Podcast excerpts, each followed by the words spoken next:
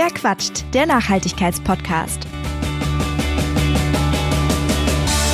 Herzlich willkommen bei Verquatscht. Ich freue mich unglaublich darüber, dass ihr eingeschaltet habt, denn heute geht es um unser Essen und damit um ein, wie ich finde, extrem wichtiges Thema, denn es betrifft uns schließlich alle irgendwie jeden Tag.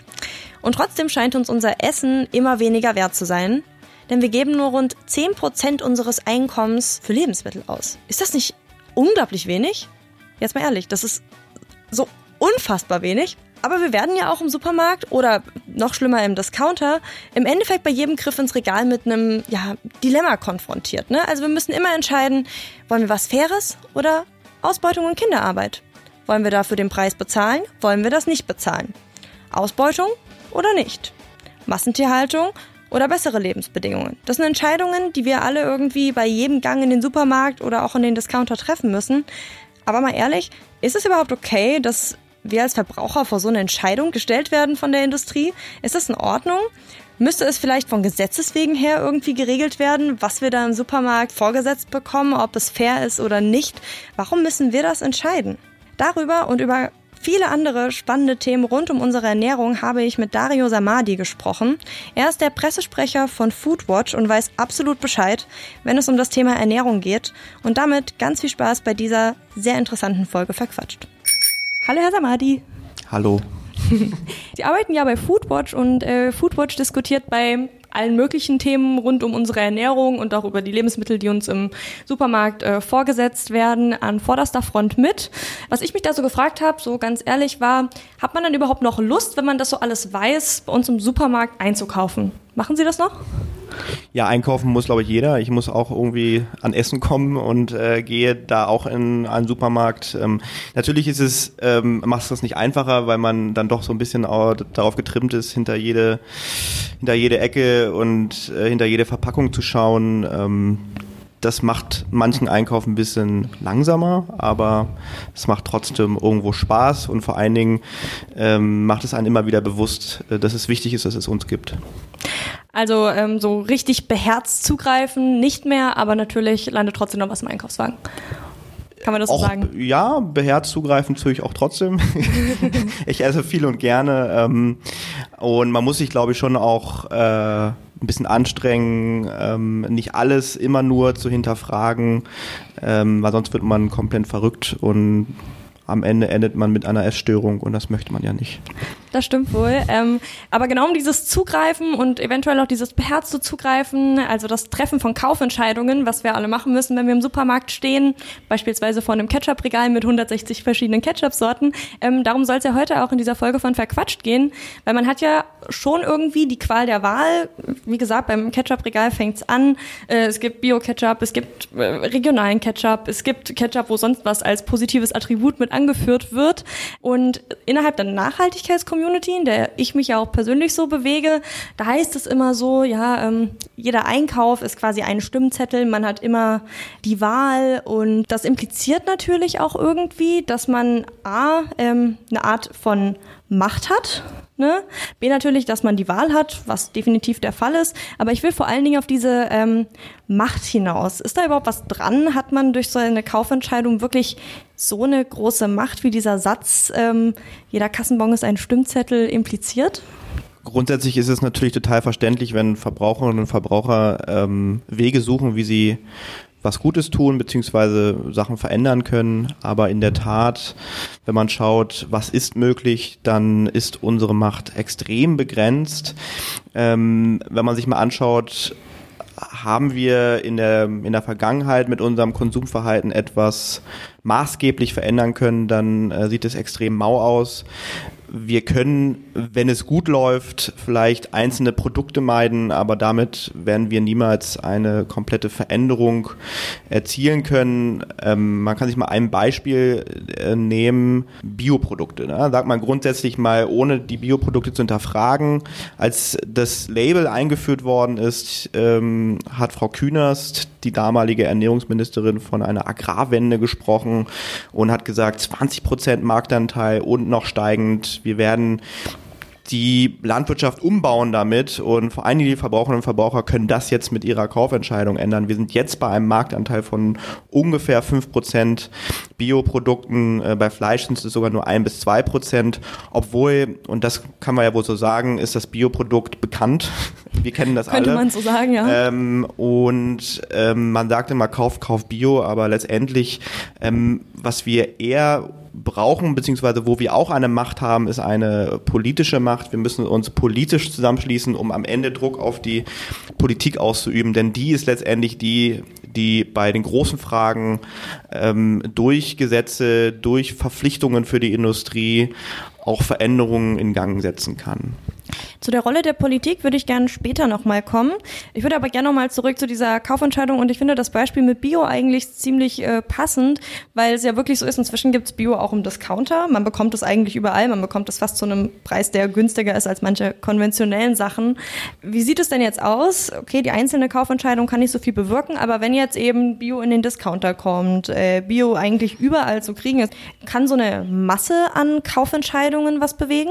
Es kommt ja immer auch darauf an, was für ein Interesse ein, ein, ein Mensch hat, wenn er zum Bioprodukt greift. Und da haben wir ja auch schon ein Problem, wenn wir schauen, ähm, es gibt Menschen, die zum Bioprodukt greifen, weil sie der Umwelt was Gutes tun. Dann haben wir klare Kriterien bei dem Biosiegel, die sagen, ja, ähm, weniger Pestizide, kaum Antibiotika-Einsatz, ähm, bessere Behandlung der Tiere, wenn es um Platz für die Tiere geht. Ähm, aber dann schaut man sich an, okay, dann hat man ein Bioprodukt, was zum Beispiel aus äh, Spanien kommt, Südspanien, dort mit extrem viel Wasser angebaut wurde, ähm, die Transportkosten hierher, dann hat man da schon wieder eigentlich äh, auch Mängel.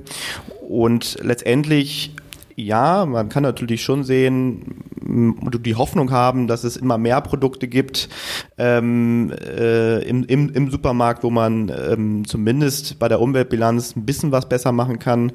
Ähm, aber wie gesagt, die Realität ist eine andere ähm, und das ist ganz klar. Und ähm, da hat bisher auch nicht die äh, auch massive Vermarktung von Bioprodukten bisher eine Rolle gespielt. Ein Grund dafür, wenn man sich fragt, woran das eigentlich liegt, ist auch ähm, auf jeden Fall, dass wir immer noch extreme Preisunterschiede haben.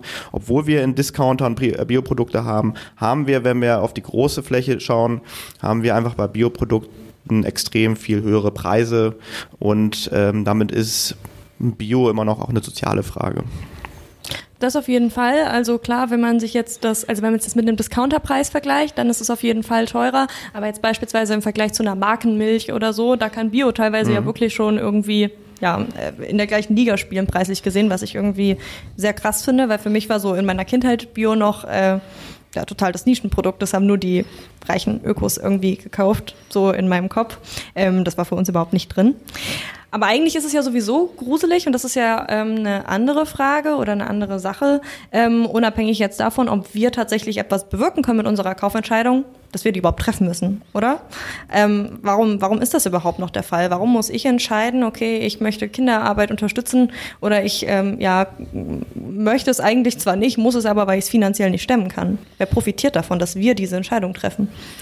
Genau, die Frage nach, du hast doch die Wahl und äh, welche Wahl triffst du, das ist eigentlich ähm, eigentlich ein beliebtes Thema, was vor allen Dingen von der Ernährungsindustrie selbst angestoßen wird. Die in der großen Fläche verdient sie vor allen Dingen Produkte äh, oder an Produkten, die entweder unausgewogen sind, die ähm, unter verheerenden Bedingungen in den Tierstellen, in den Herkunftsländern für Menschen, die dort im Anbau tätig sind, äh, produziert wurden. Und dann äh, gibt es eine kleine Nische, ähm, da wird es vielleicht irgendwie in einem Aspekt etwas besser gemacht, wie beispielsweise bei, äh, bei dem Aspekt des Fair Trades oder sowas. Und ähm, die große Kritik, die wir daran haben, ist, dass wir überhaupt vor diese Wahl gestellt werden.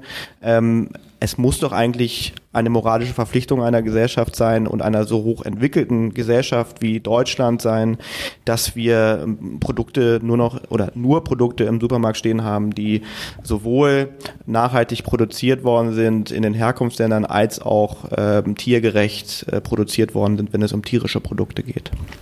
Es gibt ja so eine ähnliche Forderung, dieses Hashtag Fair by Law, gerade so in der Textilindustrie. Ähm, was denken Sie denn, warum sich der Staat an dieser Stelle raushält? Also in diversen Bereichen. Mhm. Es ist ja im Endeffekt so, dass er in keinem Bereich sagt, gut, und ähm, hier muss es jetzt fair, mhm. nachhaltig und ja ökologisch korrekt gehen. Wenn man auf den deutschen Markt schaut, dann haben wir erstmal ein großes Problem, wie eigentlich die Zuständigkeiten politisch geregelt sind. Wir haben ähm, auf der Bundesebene im Kabinett ähm, Ernährungsministerin Julia Klöckner als zuständige Ministerin für sowohl gesundheitlichen Verbraucherschutz ähm, als auch für die Landwirtschaft. Und die, die soll sich eigentlich um die Verbraucherinteressen äh, im Lebensmittelbereich kümmern. Viele andere Verbraucherinteressen sind in den Justizbereich gewandert, aber diese Interessen nicht. Und gleichzeitig soll sie die Interessen der Landwirtschaft und der Industrie vertreten. Und das geht einfach nicht immer zusammen, wenn wir schauen, es geht um Nachhaltigkeit, ähm, dann ist das nicht Priorität A der großen Lebensmittelunternehmen und vieler anderer Lebensmittelunternehmen, die auch vielleicht kleiner sind, ähm, sondern für Unternehmen ist es ein natürliches Interesse, Profit zu machen. Wenn wir uns jetzt größere Unternehmen anschauen, dann ist Profit vor allen Dingen basiert das auf ähm, Umsatz und wie man mit günst, äh, günstigen Rohstoffen beispielsweise Geld macht, mit günstigen Produktionsbedingungen. Ähm, das wird auch bestimmt durch ähm, Aktien Holder, ähm, Aktionären innerhalb der Unternehmen, da einen Richtungswechsel durchzuführen, ist extrem schwer. Das heißt, das Interesse der Unternehmen ist ein ganz klares und sie haben einen extremen Einfluss auf die Politik, denn ähm, im Gegensatz zu uns Verbrauchern und Verbrauchern, wir haben vielleicht uns als Foodwatch, vielleicht noch ein, zwei andere Verbraucherverbände, aber äh, wir haben allein was die Lobby angeht, nicht, eine große, nicht so eine große Stimme und ähm, die Landwirtschaft und auch die Ernährungsindustrie hat vor allen Dingen eins, die ist ein sehr großer Arbeitgeber, ähm, rangiert ähm, noch höher als die Autoindustrie. Das heißt, hier ist natürlich extrem viel auch ähm, Interesse seitens der Politik da auch ähm, gute Verbindungen zu behalten mit der Industrie. Also man will natürlich keiner Seite irgendwie so richtig vor den Kopf stoßen, nur dass wir Verbraucher es nicht in der Art und Weise mitteilen können, wenn uns vor den Kopf gestoßen wurde. Ähm, es ist ja so, Julia Klöckner macht natürlich auch etwas. Es gibt auch bei ihr Ergebnisse in der Arbeit, könnte man so sagen. Ähm, beispielsweise ihre App gegen Lebensmittelverschwendung, die, ähm, mhm.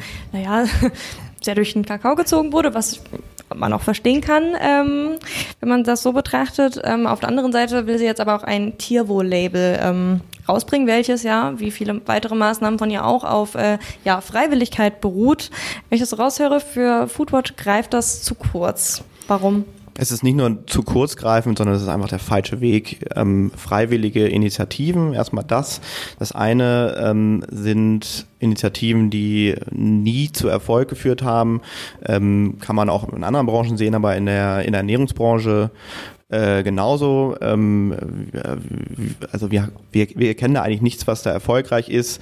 Ähm, wenn man etwas verändern will, ähm, gerade wenn wir über Jahrzehnte katastrophale Bedingungen in den Nutztierstellen haben, dann wird es nicht damit funktionieren, dass man äh, die Hersteller höflich fragt, sich äh, zu verändern.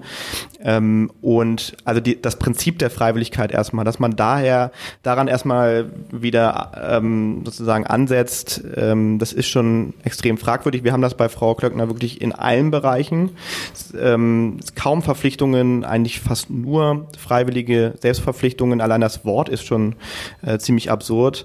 Ähm, und dann haben wir hier wieder mal ein Label und ähm, wir haben wirklich unzählige Label im Supermarkt. Ähm, ich selbst habe keinen Durchblick. Ich glaube auch viele, viele Verbraucherinnen und Verbraucher haben keinen Durchblick. Ähm, und vor allen Dingen stellt uns dieses Label vor ein Dilemma, okay, entscheide ich mich jetzt hier für ein bisschen mehr Tierwohl oder ähm, greife ich zu dem etwas günstigeren Produkt und ähm, setze das Tierleid fort ähm, und dann schauen wir auf den Marktanteil und Frau Klöckners eigene Experten sagen, mehr als 20 Prozent, wenn man optimistisch ist, wird dieses Label nie erreichen, ähm, also ähnliches Versprechen wie die damals mit dem Bio-Label.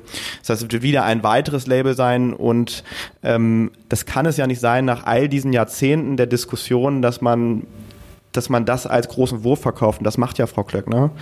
Ähm, was sie machen sollte, ist endlich auch gesetzgeberisch tätig werden und verpflichtend ähm, wirklich äh, die Landwirte dazu verpflichten, aber auch die Handelsketten, äh, Produkte herzustellen, tierische Produkte, die nur ähm, von solchen Tieren produziert worden sind, ähm, die gesund gelebt haben. Liegt das an dieser Frau? Also das ist so eine Frage, die ich mich schon die ganze Zeit stelle, weil ich hatte das Gefühl, okay, vorher war eine äh, Landwirtschaftsministerin oder ein Minister nie so in der, so krass in der Kritik, wie sie das ist, weil sie ja auch jetzt neulich das äh, Video mit Nestlé gepostet hat und alles. Ähm, ist das äh, in dem Fall irgendwie schon fast wieder eine Personalfrage oder liegt es noch an den Strukturen in unserer Politik?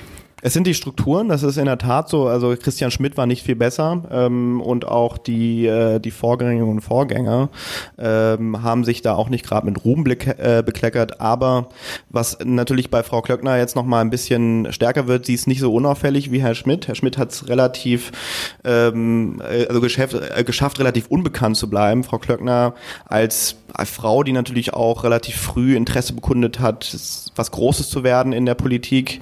Ähm, viel Erfahrung hat, äh, hat vor allen Dingen auch ähm, äh, die Fähigkeit mitgebracht, sich selbst ähm, gut zu vermarkten, vor allen Dingen in Social Media. Ähm, sie hat es zumindest im Gegensatz zu ihren Vorgängern und Vorgängern geschafft, ähm, ähm, auf Instagram Präsenz zu zeigen. Ähm, sie lichtet sich ja auch sehr gerne ähm, auf ihrem persönlichen Account, auf Heuballen, bei der Fahrradtour, also mit schönen Bildern ab, die sie als sehr ja, bevölkerungsnahe, gesellschaftsnahe Frau ähm, zeigt, die mit, mit Video agiert etc., manchmal halt mit den falschen Videos.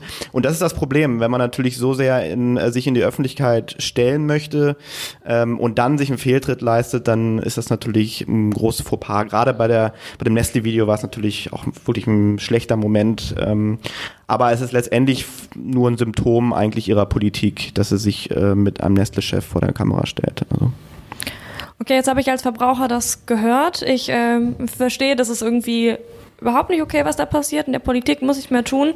Was kann ich denn jetzt als ähm, ja, Individuum tun, um zu sagen, hey, auch ich finde das nicht okay und ich möchte, dass sich daran was ändert? Es ist auf jeden Fall nicht die Kaufentscheidung, die große Veränderungen ähm, erwirkt. Es sind einfach politische Veränderungen, die wir brauchen und ähm, da hilft es natürlich auch Foodwatch zu unterstützen. Ähm, ähm, wir sind ja ein kleiner spendenbasierter Verein, der, ähm, der jetzt nicht Geld von Unternehmen, von in, also von ähm, Lebensmittelunternehmen oder vom Staat oder äh, Parteien bekommt. Ähm, auf die Straße gehen, ähm, protestieren. Es gibt ja auch ähm, ähm, Demos und Aktionen, die in diesem Bereich immer wieder ähm, gestartet werden und auch sehr erfolgreich sind, wie ich finde. Und ähm, ja, es gibt vor allen Dingen halt in der in der Mobilisierung auf jeden Fall noch Luft nach oben. Ähm, und erst dann, wenn man wirklich Druck auf die Politik ausübt, ähm, das kann auch schon ein Anruf beim äh, Bundestagsabgeordneten sein oder sowas, ähm, dann, ähm, dann können wir wirklich darauf hoffen, dass sich etwas ändert. Okay, also Flagge zeigen, aktiv sein. Und das ist ja erstmal so, wir stehen jetzt trotzdem als Verbraucher erstmal noch im Supermarkt und müssen irgendwie versuchen, ähm, vielleicht trotzdem was möglichst gut zu machen, so gut wie man es eben machen kann. Und da gibt's ja auch eine ja, Reihe an, nennen wir es mal Orientierungshilfen. Äh, ob das jetzt wirklich Hilfen sind, würde ich mal so dahinstellen. Ähm, sowas wie das Biosiegel eben, Regionalregale, ganz neu. Ähm, oder auch eben das Fairtrade-Siegel. Worauf kann ich mich denn jetzt als Verbraucherin äh, wirklich verlassen? Also worauf, wonach, wonach sollte ich schauen? Mhm.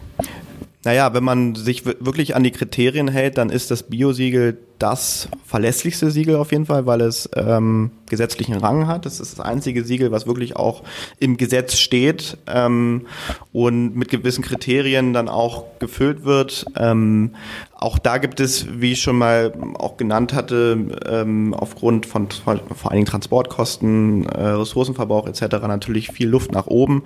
Aber wenn man ein Bioprodukt kauft, dann kann man sich ähm, in der Regel sicher sein, dass man ähm, dass man auf der Umweltseite ähm, etwas etwas besser macht im Gegensatz zum konventionellen Produkt. Man ähm, kann auch zumindest davon ausgehen, dass das Tier mehr Platz hat. Da gibt es natürlich nochmal andere äh, Siegel der Anbauverbände wie Demeter, ähm, Bioland etc., die noch mehr Platz ähm, äh, den Tieren geben. Ähm, also da gibt es so kleine Stellschrauben, die man ähm, in der Tat drehen kann. Aber natürlich auch viele, äh, viele Fallen, weil die Industrie das natürlich auch entdeckt hat, ähm, dass Menschen ein Interesse haben, mit ihrer Kaufentscheidung was besser zu machen. Also wenn man Regionalität anschaut, dann sehen wir hier ganz klar das Problem, dass wir hier mit der Regionalität nichts ähm, gesetzlich festgelegtes haben. Das heißt, es gibt keinen festen Begriff.